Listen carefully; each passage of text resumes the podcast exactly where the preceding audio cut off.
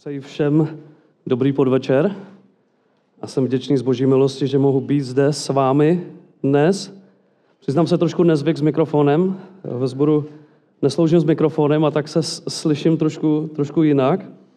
Ale řvu stejně, jo? takže ať jsem ve sboru nebo, nebo na náštěvě, to je u mě známý. A nicméně, já bych chtěl na úvod říci moc děkuji za pozvání a já bych možná za nás, za všechny, chtěl poděkovat kroměřížskému sboru a všem ostatním, kteří se podíleli na, tom, na této konferenci, která je úžasná, skvělá příprava, trvá to dlouho, dá to hodně práce, my jsme za to moc vděční.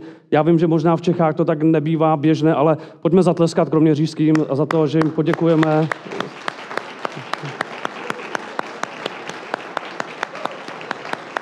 A vlastně i první dvě kázání měli i bratři z Kroměříže a, a pak si pozvali někoho z vesnice, aby taky se dostal mezi městský lidi. A tak jsem rád a děkuji za to pozvání. A víte, ten text máte ho napsaný určitě v tom programu, takže víte, na co budu sloužit. Tak prosím, pojďme rovnou do Římanům, do 8. kapitoly. Máme Římanům 8. kapitolu, verše 31 až 39 a já se přiznám, eh, ten text, já koukám na hodinky a vidím, v kolik je večeře, vím, jak je to eh, eh, s tím časem a tak dál. Takže jenom dopředu tak předesílám, je dost možné, že třeba nestihneme pokryt úplně všechno. Není to proto, že bych se snažil být nějak rozvinutý, naopak, normálně ve sboru by to byly asi by to byla dvě kázání, nicméně pojďme to nějak pokrýt, je to konference, pojďme prostě hovořit o těch důležitých věcech, které tam jsou a o kterých se chceme zmínit, o kterých možná přemýšlíme, přemýšlíte a tak dále. Já bych vám chtěl říct na úvod, že já vám nemohu zaručit, já vám nemohu zaručit, že nebude válka.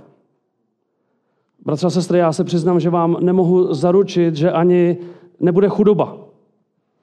Že nepřijde chudoba. A já, se, já vám nemůžu ani zaručit, že, že nebude pronásledování.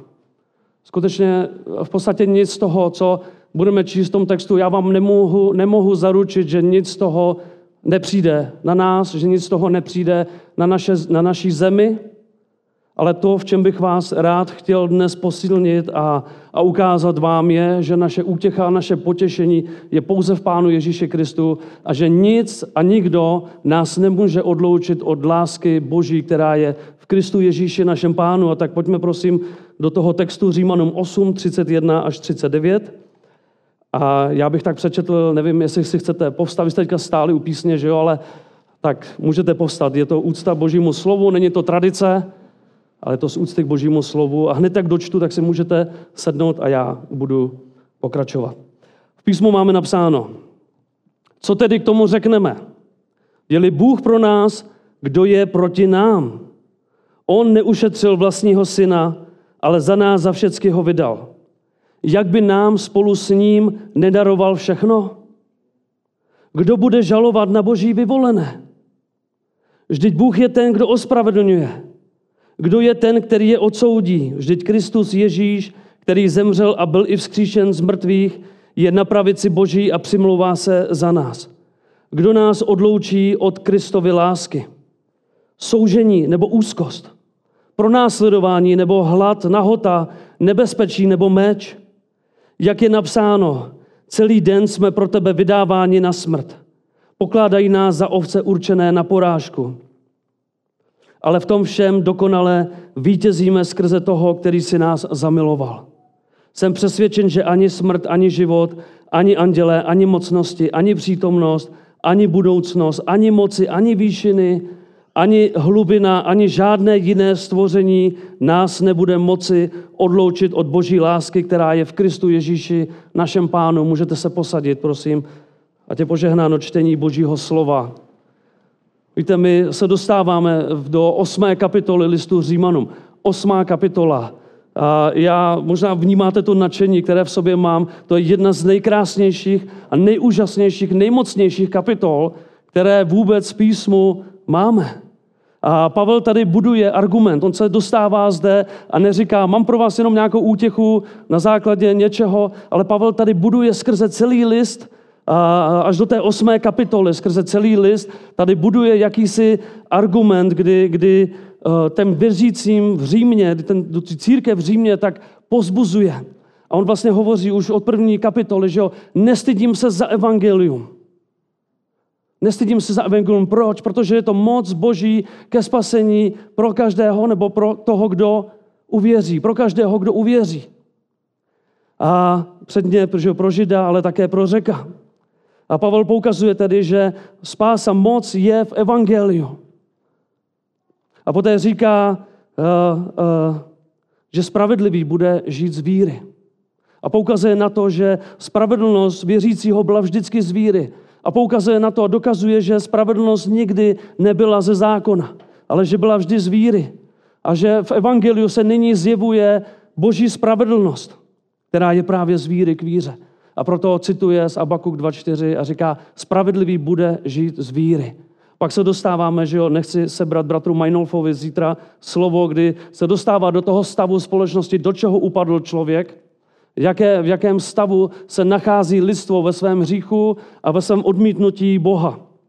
Poté se dostává do druhé kapitoly, kde vlastně říká, a já se omlouvám, takhle rychle schrnu, abyste chápali ten kontext, kdy Pavel říká, ty dodržuješ zákon, ty si myslíš, že dodržuješ zákon, ale zákon nedodržuješ, ty nemůžeš dodržovat zákon. Ty si myslíš, že jsi morální člověk, ty nejseš morální člověk, nic z toho ti nepomůže, aby si byl zachráněn. Buduje ten argument ještě více. Třetí kapitola říká, nikdo, uh, nikdo nehledá Boha. On říká, všichni zřešili a jsou daleko od boží slávy. A v podstatě poukazuje, a, a říká to i, i těm židovským, židovským věřícím, poukazuje na to, nespolehej se na zákon. Že nikdo nehledá Boha a všichni zřešili, jsou daleko od boží slávy. A, později říká, jsem si jisto, že jsme ospravedlněni skrze víru, ne skrze zákon. Skrze zákon nikdo nemůže být ospravedlněný. A tak možná ti věřící měli nějaké námitky a říkali, jak je to možné, my jsme vždycky dodržovali tyhle a tyhle věci a tak dál. A Pavel říká, pojďte ve čtvrté kapitole, podívejte se na Abrahama. Abraham, jedna z vašich největších postav, nebo židovských postav. A, a Pavel říká, jak byl Abraham ospravedlněn. Skrze víru. Kdy? Kdy ještě zákon nebyl dán? 430 let, než byl vůbec zákon dán. A, a později máme Davida. A víme, že David, přijde vám, že David byl schopen dodržet všechno v zákoně? David sám říká, blahoslavený je člověk, jemuž hospodin nepřičítá hřích. A tak Pavel buduje ty argumenty a pak říká, že, jo, že jsme ospravedlněni skrze víru v Pána Ježíše Krista, že se radujeme v našem Bohu, že se dokonce radujeme i, i v tom pronásledování, že v těchto věcech přichází útěcha, kdy se učíme trpělivosti. Kdy Bůh je tedy s námi a, a ukazuje na to, že Kristus za nás zemřel ještě, když jsme byli hříšní. Když jsme byli nepřátelé Boží, tak Kristus zemřel za nás. A Pavel takto buduje ten argument, až se dostává do šesté kapitoly, kde říká, že jo, a znamená to, že máme hřešit, když je tady milost? Protože mnoho lidí říkalo, já nemusím dodržovat tohle, tohle, tohle, takže já můžu vlastně normálně hřešit. Pavel říká, že jsme zemřeli hříchu. A říká, máme hřešit, pak dává, že jo, tam je vykřičník, to znamená příkaz, naprosto ne, naprosto ne. My jsme zemřeli hříchu spolu s Kristem. A poté poukazuje na to posvěcení, kdy bere člověka v tom, aby duchovně rostl, když je v Kristu. V sedmé kapitole se dostáváme k tomu, kdy Pavel poukazuje na zápas s hříchem. Je to v přítomném čase, je to jednotné číslo, je to něco, co Pavel prožívá. Jak úžasné pro nás písmo vidět, že apoštol Pavel prožívá něco, co možná prožíváme my všichni, že ví, co to je zápas s hříchem. Ale přesto říká, že to vítězství máme v Ježíši Kristu a dostává se do té naší nádherné, slavné, úžasné kapitoly 8, kterou máme, do které si tedy máte otočeno. A když se podíváte hned na ten první verš, já se omlouvám, že to beru takhle zpětně, ale ten první verš, kde Pavel na tohle všechno reaguje a říká, nyní tedy není žádného odsouzení pro ty, kteří jsou v Kristu Ježíši a nechodí podle těla, ale podle ducha. Nyní není žádné odsouzení. Pokud jste uvěřili v Pána Ježíše Krista, není žádné odsouzení. A Pavel dává tento nádherný verš. Bratři a sestry, já nevím, jestli nad tím doma meditujete, jestli čtete písmo, že čtete třeba na kvantitu, kolik přečtu kapitol a tak dál. Je úžasné zastavit se u jednoho verše, strávit nad ním dva dny, tři dny, to je jedno, ale zabývat se tím veršem a vidět tu nádheru, co je v tomhle verši, že není žádného odsouzení, pokud jsme v Kristu Ježíši.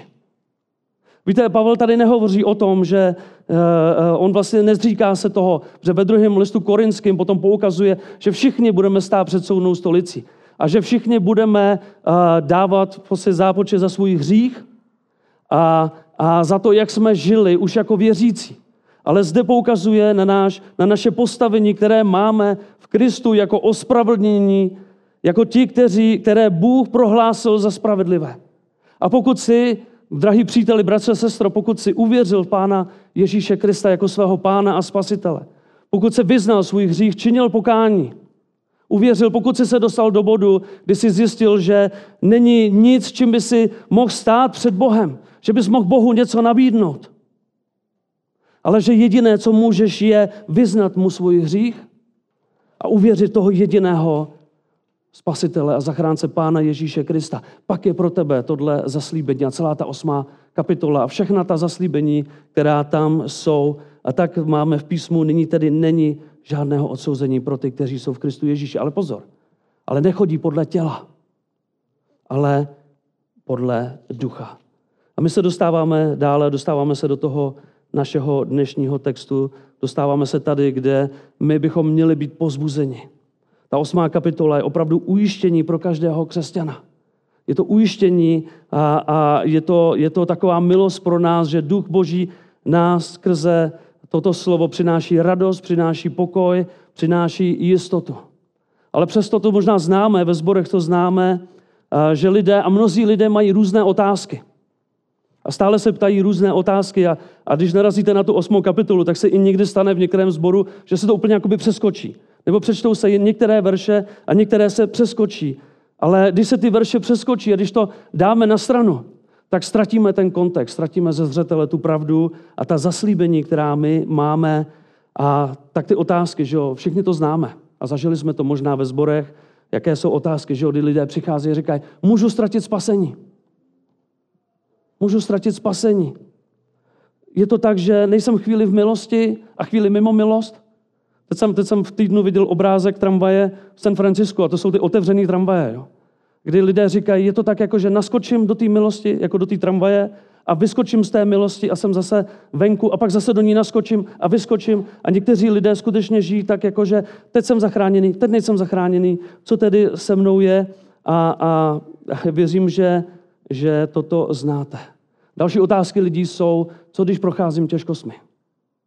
A my víme, že ve sborech máme teď bratry a sestry z Ukrajiny. V naší zemi je válka, říkají. V naší zemi se děje to a to, ztratili jsme domov a tak dál a tak dál. A ta otázka je vždy, je Bůh s námi?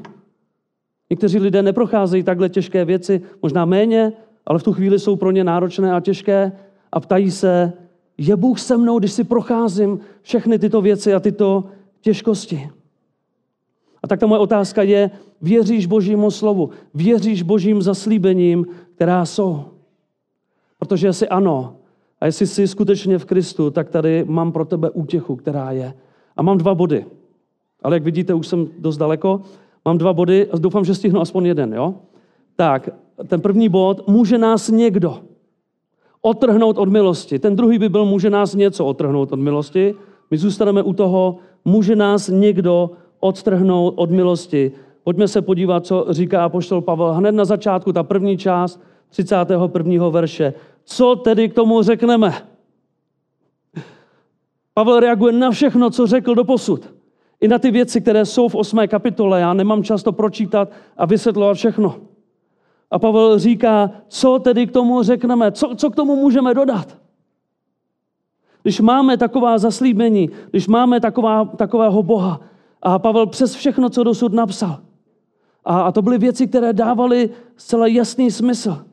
A já věřím tomu, že člověk, který to slovo přijímá, celou tu osmou kapitolu přijímá ty věci, tak by společně se žalmistou a s Davidem řekl, žalm 27.1, nemusíte, hospodin je mé světlo, má spása, koho bych se bál, hospodin je záštita mého života, koho bych se lekal. Hospodin je mé světlo, má spása. Koho bych se bál? My víme, že David nechodil, že měl, že měl život jako načechranou peřinku, po které jenom poskakoval, ale že si procházel v životě různými, různými těžkostmi a věcmi. A tak přesto, že ty věci dávaly jasný smysl a přesto, že Pavel věděl a veden duchem svatým, tak, tak vnímal a vnímáme ten argument, jako pořád zesiluje, že je potřeba potvrdit ta zaslíbení, že je potřeba umocnit ten argument, který tady dává. A tak v tom 31. verši tak pokračuje. Je-li Bůh pro nás, kdo je proti nám? Bratři a sestry, to je další úžasný výrok, který je v písmu. Jestliže všemohoucnost pracuje pro nás, jestliže všemohoucí Bůh, stvořitel všeho, pracuje pro nás, tak žádná nižší moc nemůže zmařit jeho činnost.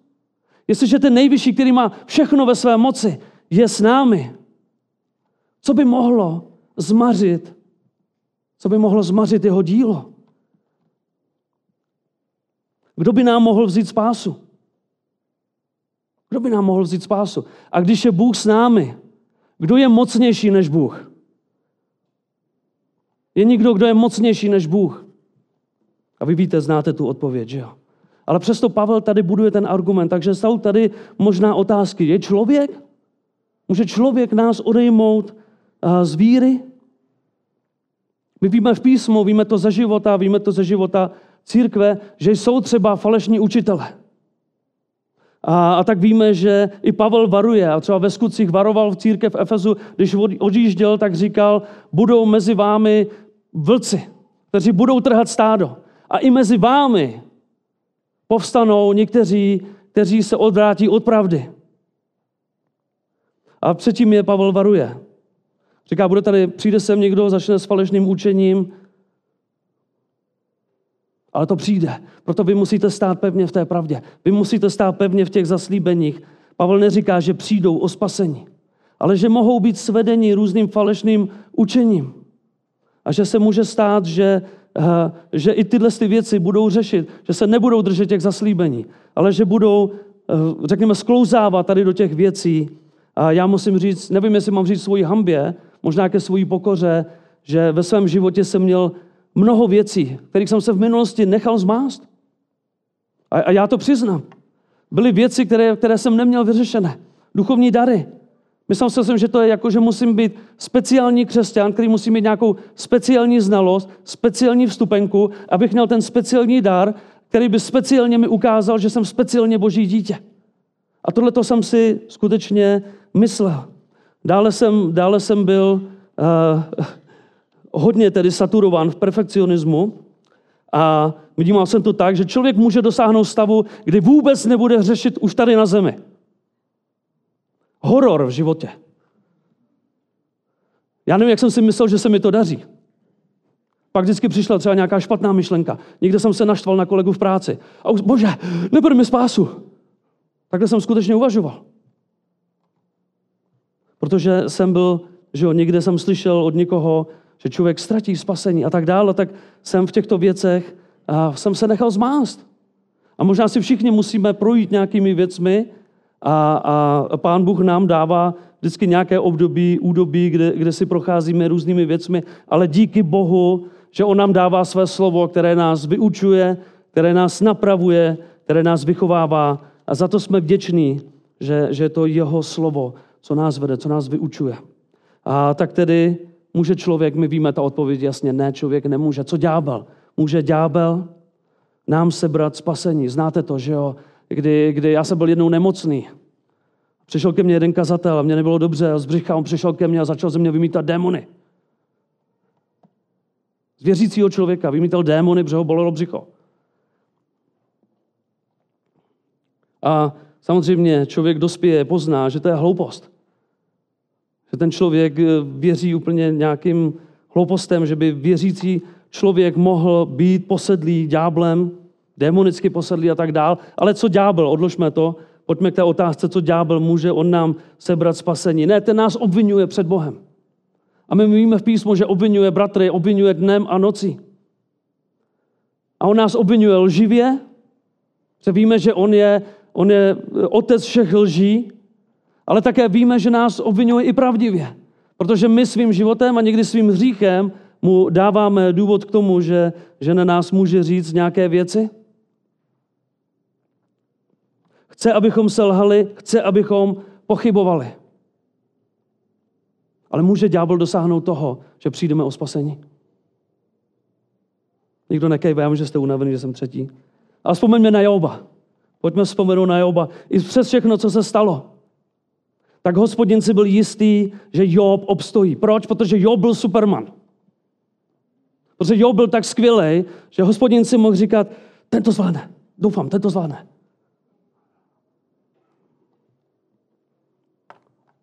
Hospodin si byl jistý. Proto povolil satanovi zkoušet Joba, ale svědomím, že Job nikdy nemůže přijít o, o spásu. A my víme, co se všechno stalo. Víme, že tragédie následovala tragédii. Jeho manželka říkala, zemři, rohy se Bohu, zemři. Úžasná pomoc, že jo. Pak přišli jeho přátelé. To je proto, protože Staj ne, nečinil pokání, protože tohle to nedělal, táme to, takhle to bylo, tohle to bylo. Job sám začal pochybit. Víte, jak se tady tomu říká, my mimochodem, když za váma takhle přijdou, vám poradit lidi biblicky, nebiblické poradenství. A, a, a tak tedy za ním přišli a vidíme, že i Job později sám začal mít problém. Sám se začal ptát na boží moudrost. Sám začal dávat otázky hospodinu a, a, a začal mluvit k hospodinu v podstatě, kdy, kdy se dotazoval, jestli hospodin dělá věci správně a tak dál. A co řekl Bůh? Tak ten mě zklamal, šup s ním z milosti. Ne, to není náš Bůh. Víme, že pán Bůh se mu zjevil, ukázal se mu, Job byl pokárán, uznal, uznal svoji chybu, svůj hřích, činil pokání a bylo mi odpuštěno. Pan věděl, že Satan nikdy nemůže Joba vytrhnout z jeho rukou. Protože Job byl boží člověk. Job byl jeho člověk. A my jsme, my jsme lidé víry. Pozor, ne perfektní víry, ne dokonalé víry, to už jsem se přesvědčil ve svém životě mnohokrát, ale opravdové víry, víra, která je opravdovým darem a skrze ní jsme zaslouženě, pardon, nezaslouženě. Nezaslouženě, nezaslouženě omilostněni. Všichni známe ten verš. A protože ho právě tak často známe a často se cituje, tak už lidé jakoby od toho odchází, protože ho jako znají, ale Efeským 2, 8, 9. Neboť jste zachráněni milostí skrze víru. A ta záchrana není z vás. Je to boží dar, není na základě skutku, aby se nikdo nechlubil. Není na základě skutku, aby se nikdo nechlubil. Víte, já jsem jednou letěl v letadle, seděla vedle mě ta postarší dáma a tak, že jo, tak lidi sedí vedle vás, tak příležitost se bavit. A tak jsme se začali bavit a, a tak jsme se dostali k tomu, co kdo dělá, že jsem křesťan a tak dál. A a ona, já jsem taky křesťan, to je úžasný, a tak jsme se začali bavit a nějak jsme se dostali k milosti, už se nepamatuju jak, a dostali jsme se k milosti a já říkám, to je úžasný, že nás Bůh zachraňuje milostí, co? A ona říká, milostí a skutky, to jsem taky ráda. Tak jsem říkal, aha, tak že on vozím si malou Bibli sebou, tak jsem to vytáhl a říkám, pojďme se podívat tady na to Efeským spolu. A máme to tam napsané, že jo, tak jsem mi to čet hezky nahlas, jsme to, neboť jste zachrání milostí skrze víru. Říkám, a ta záchrana není z vás, je to boží dar, není to na základě skutku, aby se někdo nechlubil. Já říkám, takže je to na základě víry, co? A ona říká, na základě víry a na základě skutku.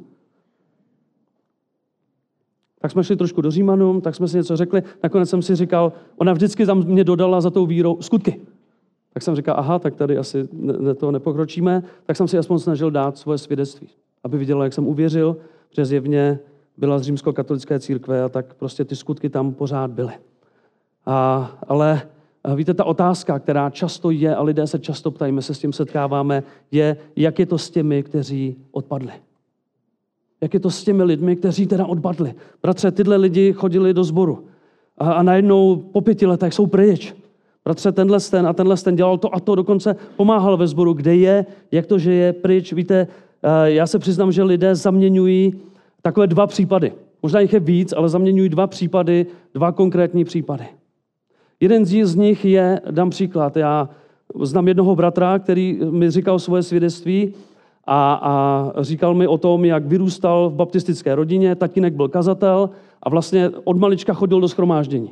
Všechno dělal s rodičema, chodil do schromáždění, chodil do mládeže, všechno, všechno bylo. A říká, tak do 20 let jsem všechno plnil s rodičema, všechno jsem dělal. Kolikrát jsem se modlil, že jsem přijal Pána Ježíše.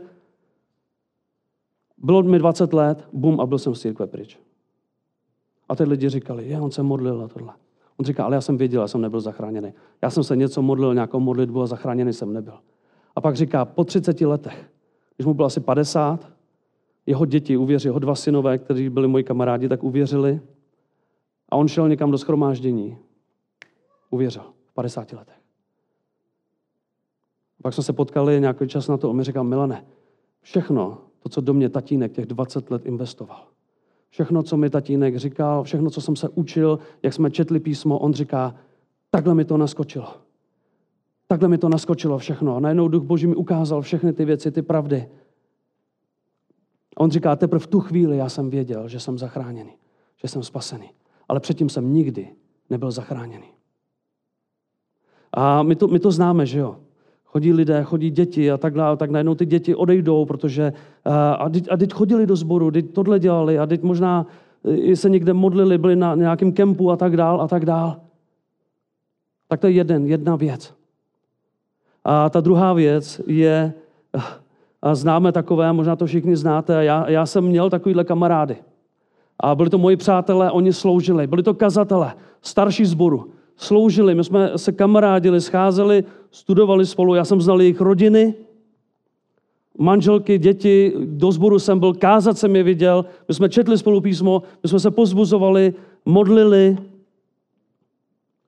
Za dne na den byli pryč. Ale já, bez legrace, ze dne na den zmizeli. Zmizeli ze sboru, od rodiny, od nějaké jejich formy svatosti, kterou se zdomnělé prezentovali. A teď, teď bez legrace, prosím, naprosto tak, jak to řeknu. Ze dne na den to bylo zpěv, ženy, alkohol a útěk do velkého města, abych získal anonymitu. Stejná rovnice. Samozřejmě nemohu jmenovat, ale stejná rovnice u těch, u těch kazatelů a starších. Přišla konfrontace. Starší ze sboru konfrontovali. Vy mi nebudete radit, jak mám žít. Lidi ze sboru konfrontovali. Konfrontace byla neúspěšná. Spochybnění božího slova a tak dál. A co teď? A co teď? Co teď s tím? Odpadli od milosti? Bratře a sestry, pokud dobře chápeme boží slovo, pokud dobře chápeme evangelium, pokud správně vnímáme, co Pavel říká v Římanům 8, tak tyto lidé nikdy nebyli věřící. A poštol Jan na to odpovídá. Co ty, co odešli? 1. Janova 2.19. Vyšli z nás, ale nebyli z nás. Kdyby byli z nás, zůstali by s námi. Ale to se stalo, aby vyšlo najevo, že nejsou všichni z nás. Matouš 7.20 víme, poznáte je tedy po jejich ovoci. Poznáme je podle ovoce. Víte, já, já se přiznám, že byly tam určitý věci, kdy jsem si dával otázku určitým věcem, co třeba někdy říkali, nebo co se jim líbilo a tak dál. Ale pořád jsem si říkal, tak všichni máme něco, všichni nějak rosteme. Byli pryč ze dne na den. Nejsou v Kristu. Nemám žádné informace, že by byli v Kristu. A tak ani tenhle ten bratr, co vyrůstal v tom sboru jako dítě, nebyl zachráněný, pak odpad, pak se vrátil. Ne, on nikdy nebyl zachráněný, on uvěřil až těch 50. A tyhle, ty, co sloužili domněle, byli možná nějak uh, ovlivněni, ale odešli, protože nikdy nepatřili Kristu. Jak tedy Pavel mohl říct? Nyní tedy není žádného odsouzení pro ty, kteří jsou v Kristu Ježíši. Jak Bůh prokázal, že je s námi. Pojďme do toho 32. verše. On neušetřil vlastního syna, ale za nás, za všecky ho vydal, jak by nám spolu s ním nedaroval všecko. A poštol Pavel ten argument, ten jeho argument pokračuje do nejvyšších rozměrů.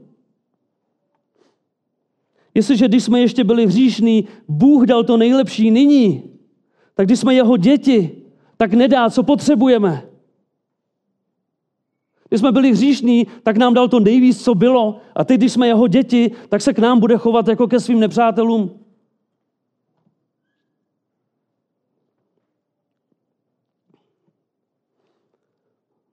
V listu Efeským Pavel říká v první kapitole třetí verš, požehnaný Bůh a Otec našeho Pána Ježíše Krista, který nám požehnal, pozor, nějakým duchovním požehnáním, nějakým dočasným, veškerým duchovním požehnáním v nebeských věcech v Kristu.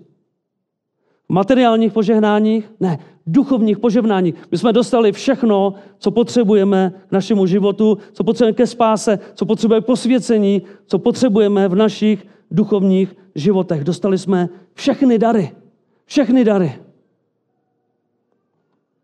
Filipským 1.6 Pavel říkal známý verš, říká Filipským, jsem si jist právě tím, že ten, který ve vás začal dobré dílo, dovede je až do dne Krista Ježíše. Pavel říká, jsem si jist.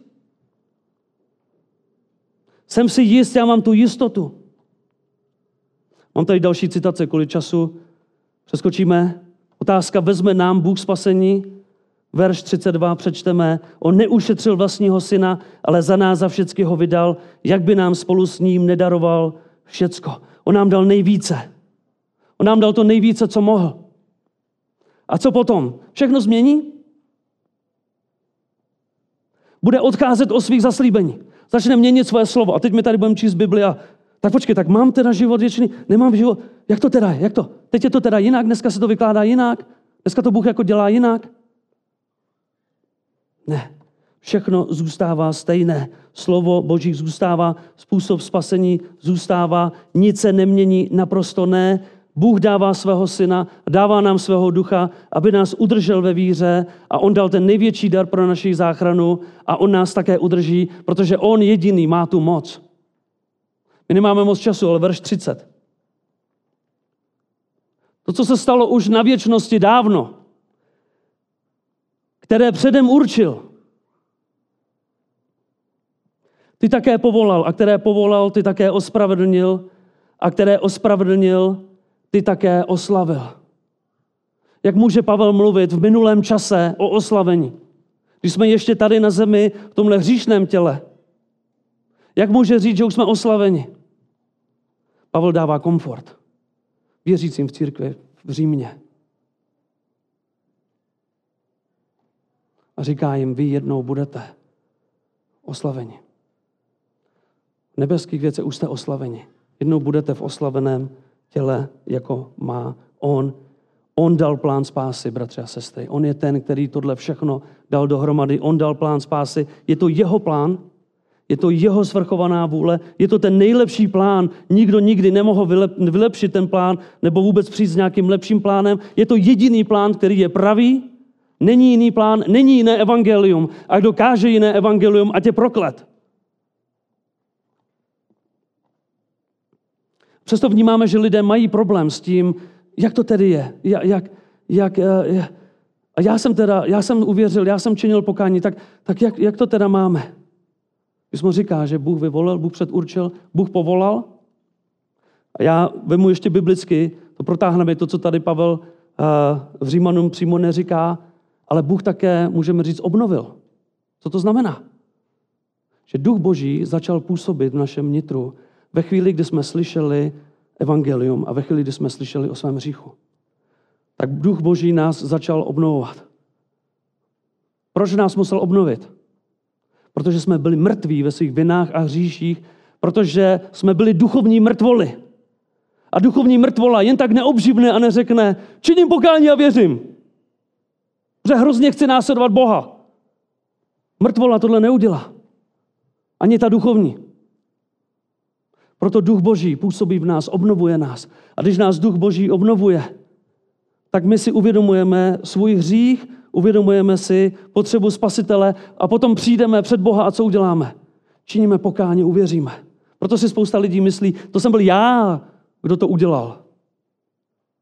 Kdyby duch Boží nepůsobil v tobě, kdyby Bůh nepůsobil, tak by si nikdy nečinil pokání. Tak by si nikdy nemohl uvěřit My činíme pokání, uvěříme. Co se stane potom? jsme ospravedlněni z víry. Ve chvíli, činíme pokání, uvěříme, jsme ospravedlněni, Bůh nás prohlásí za spravedlivé v Kristu. Řekne milost. Máme milost. Pak jsme osvojeni, jsme adoptováni do boží rodiny, jsme boží děti. Stáváme se božími dětmi, říkáme si bratře, sestro. Pak přichází posvěcení. Důležitá část, jaká je boží vůle. Boží vůle je naše posvěcení. To znamená, rosteme v posvěcení, rosteme v poznání Boha.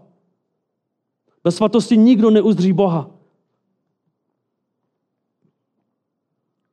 A potom přichází to oslavení, to dokončení, vykoupení. Toho, až my jednou budeme s Kristem a budeme v tom oslaveném těle, budeme s ním, kdy bude vykoupení plně dokončeno. Ale pojďme ještě stihnout aspoň verše 33 a 34. Já je přečtu oba na jednou ty začátky těch veršů. Kdo bude žalovat na boží vyvolené? Verš 34. Kdo je ten, který je odsoudí? Všimněte si, jak Pavel, jako, jako by mu nestačilo, že už, my už to chápeme, Pavle, už dobrý, už dobrý. Ne, Pavel ví, že tam budou lidi, kteří ještě s tím nebudou srovnáni. A Pavel ještě vyzvihuje ten argument. Kdo může vykonat soud, který je víc než boží soud? Kdo je mocnější? Bratři a sestry, já vím, my jsme si odpověděli, že jo, nikdo. Člověk, ďábel, nikdo. To nebyl žádný chyták na vás otázka, jo? Nikdo. Pán nepůjde proti svému zaslíbení nepůjde proti svému zaslíbení. Ten 34, pardon, 33. verš. Vždyť Bůh je ten, pardon, jo, vždyť Bůh je ten, kdo ospravedlňuje. Vždyť Bůh je ten, kdo ospravedlňuje. Kdo bude žalovat na boží vyvolené? Vždyť Bůh je ten, který ospravedlňuje. Kdo bude žalovat na ty, kteří jednou evangeliu řeknou ano? I Bůh je ten, kdo ospravedlňuje. Bůh je ten, kdo prohlásí člověka za spravedlivého. My nemůžeme zachránit sebe, ale On je náš zachránce, naše spása. On odspravedlňuje. My jsme ospravedlněni před Bohem, to znamená, že nám odpustil všechny hříchy. Naše minulé, naše současné i naše budoucí hříchy nám odpustil a navíc nám přičetl Kristův absolutně spravedlivý život. Pohlíží na nás skrze Krista. Víte, jak jsem rád? Když tady stojím, že pán Bůh nepohlíží na mě, hele, to Milan, šup s tím do pekla. Ale že pohlíží tady na mě a já tady můžu stát a říct, jsem obmytý krví Pána Ježíše Krista. Se mě Bůh zeptá, proč bych tě měl vzít do nebe, protože Pán Ježíš Kristus prolil svou krev za mne, za mé hříchy, protože není jiného zachránce, není jiného spasitele. Jenom s ním chci být. Stojíme skrze jeho prolitou krev. My jsme v jeho spravedlnosti. My jsme v jeho spravedlnosti. Ne, že my jsme spravedliví, ale my jsme v jeho spravedlnosti. Já se přiznám, že vždycky, když vidím někoho pyšného, a říká, jsem křesťan, je pyšný, je domýšlivý, myslí si, jak já na mě závisí tohle, takhle, tamhle. Víte, co mě vždycky napadne jako první věc? Ty vůbec nerozumíš evangelium. Vůbec nechápeš evangelium. 34. verš, ten konec. Vždyť Kristus Ježíš, který zemřel a byl i skříšen z mrtvých, je na pravici Boží a přimlouvá se za nás. Pan Ježíš zemřel podle písem, svou smrtí zaplatil za náš hřích a jeho smrt je jediné odsouzení, které jeho lid pozná. Poslouchejte pozorně ještě jedno. Jeho smrt je jediné odsouzení, které věřící člověk pozná.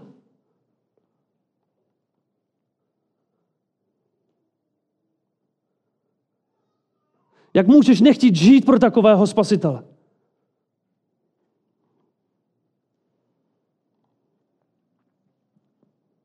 Za nás je zaplaceno. A písmo má napsáno, on stal z mrtvých podle písem, zvítězil nad smrtí, nad hříchem. My víme, že mzdou hříchu byla smrt, ale víme, že jeho smrt nemohla udržet. Proč? Protože on nezřešil. On byl bezříšný. On byl tou dokonalou obětí za náš hřích. Římanům 4.25, lidi u nás ve sboru vědí, že to cituju skoro každý druhý kázání. On byl vydán pro naše provinění a vzkříšen pro naše ospravedlnění. On byl vydán pro naše provinění. Nám bylo odpuštěno. A to je důležitá součást toho, abychom mohli uvěřit jednou, nám musí být odpuštěno. Ale tam to nestačí, protože kdyby nám byly jenom odpuštěny hříchy, tak teď tady budu stát jako Adam na začátku. Ale já potřebuji ještě být ospravedlněný, prohlášený spravedlivým od něho. A on byl skříšen pro naše ospravedlnění. 2. Korinským 5.21. Lidi u nás ve zboru vědí, každý třetí kázání, cituju. Toho, ale jsem nervózní, jak to musím číst. Toho, který hřích nepoznal, za nás učinil hříchem, abychom se my v něm stali boží spravedlnosti. Náš mocný, nádherný a živý spasitel se za nás přimlouvá po pravici boží. Máme tady napsáno v písmo. A David, že jo, dobře předpověděl o Mesiáši v Žalmu 110.1. Výrok hospodinu v mému pánu, usedni po mé pravici, dokud nepoložím tvé nepřátele za podnož tvých nohou. Syn se za nás přimlouvá? Je ještě někdo, kdo se za nás přimlouvá? Kdo se za nás přimlouvá? Ještě někdo? Pojďte do verše 26, 27, prosím, rychle. A stejně tak i duch se spolu s námi ujímá naší slabosti.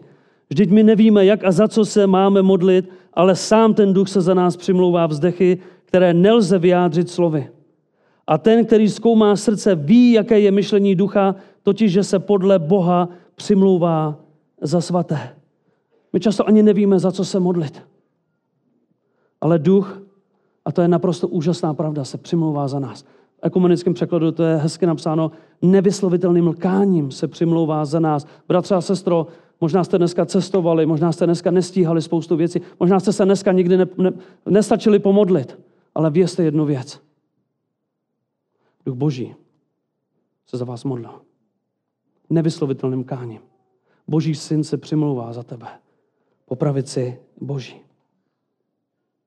A víte, pokud jsme upřímní sami k sobě, tak musíme často uznat, že jsme při našich modlitbách na rozpacích.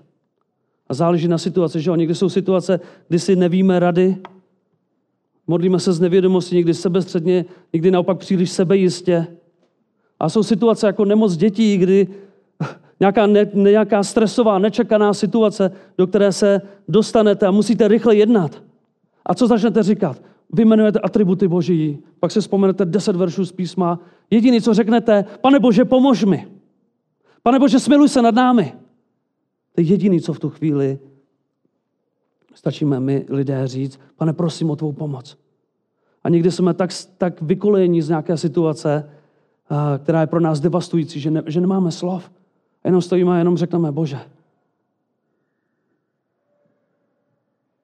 Ale Duch Svatý, a to je úžasná pravda, duchovní pravda, úžasné tajemství, se přimlouvá za nás a co víc, přimlouvá se, v písmu máme napsáno, podle boží vůle.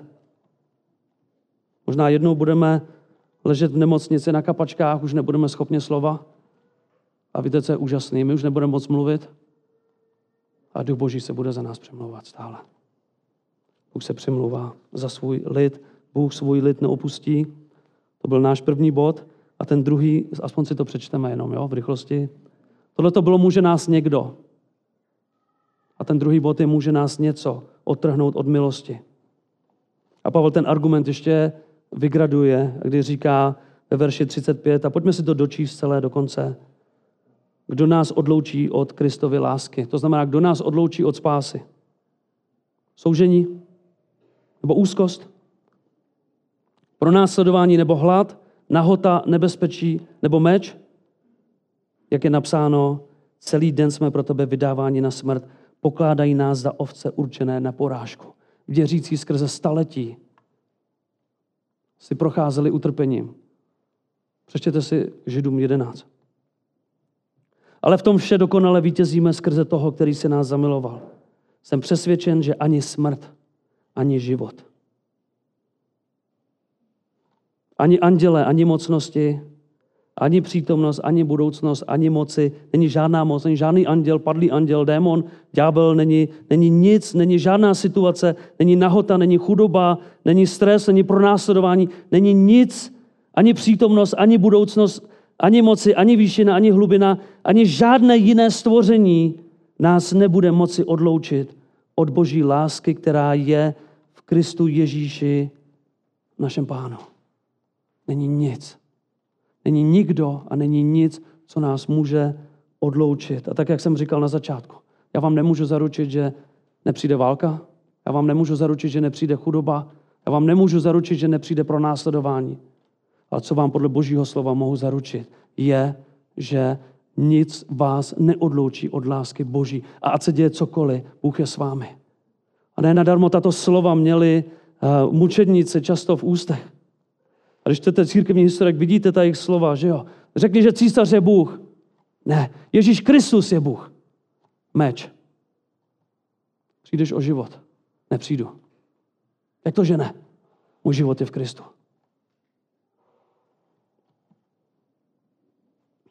Poslední věc, kterou jenom přečtu. 18. verš a pak ještě něco přečtu. A, a už končíme. Hodně jsem přeskočil, nebojte. Mám totiž za to, že utrpení nynější, 18. verš, omlouvám se, 8.18. Mám totiž za to, že utrpení nynějšího času se nedají srovnat s budoucí slávou, která na nás má být zjevena. Víte, pokud my lidé chceme popisovat budoucí slávu, my nemáme slov, naše nejbudnější představa. Nemůžeme. Ty nejlepší spisovatele, možná science fictions, nebo dneska v fantazi, že je to populární, nemůžou popsat. Nemůžou popsat budoucí slávu, nám chybí slova. Ale kež bychom docházeli docenit svou budoucí slávu. Protože potom bychom mohli považovat utrpení a překážky za cestě k té slávě za pouhé maličkosti v našich životech. Úplně poslední věc. Já jsem si všiml, že zpíváme tu píseň jen v Kristu. Já jsem si říkal, zpívají to v mnoha zborech. A zpívají to i lidé, kteří, kteří nevěří, že mohou zůstat spaseni. Zpívá se to ve zborech. Říkám, přemýšlí lidé o těch slovech. Znáte na spaměť ten čtvrtý verš? Teď klid a mír v svém srdci mám. Znáte to na spaměť? Tak já to budu číst, až opakujte to po mně. Jestli tomu opravdu věříte, jestli ty slova, která tam slyšíte, jsou opravdu slova, která jdou z vašeho nitra. Jo? Možná, že to máte, teď nevím, jaké číslo a v těch programech, šest. Číslo šest, čtvrtý verš. A pojďme to přečíst společně. A to bude naše amen, jo? Já to budu přečítat, pojďte mi pomáhat, budeme číst společně. Možná si té písně budeme více vážit. Tak já začnu. Teď klid a mír. Pojďme všichni. Teď klid a mír svém srdci mám. Vždyť ve mně Kristus vládne sám. Od prvních chvil do konce dní Ježíš je stále pánem mým. A žádná moc či lidský hřích mě nemůžou vzít z rukou tvých. Než zazní hlas, než přijde k nám v Kristově síle, smím tu stát. Věříš tomu?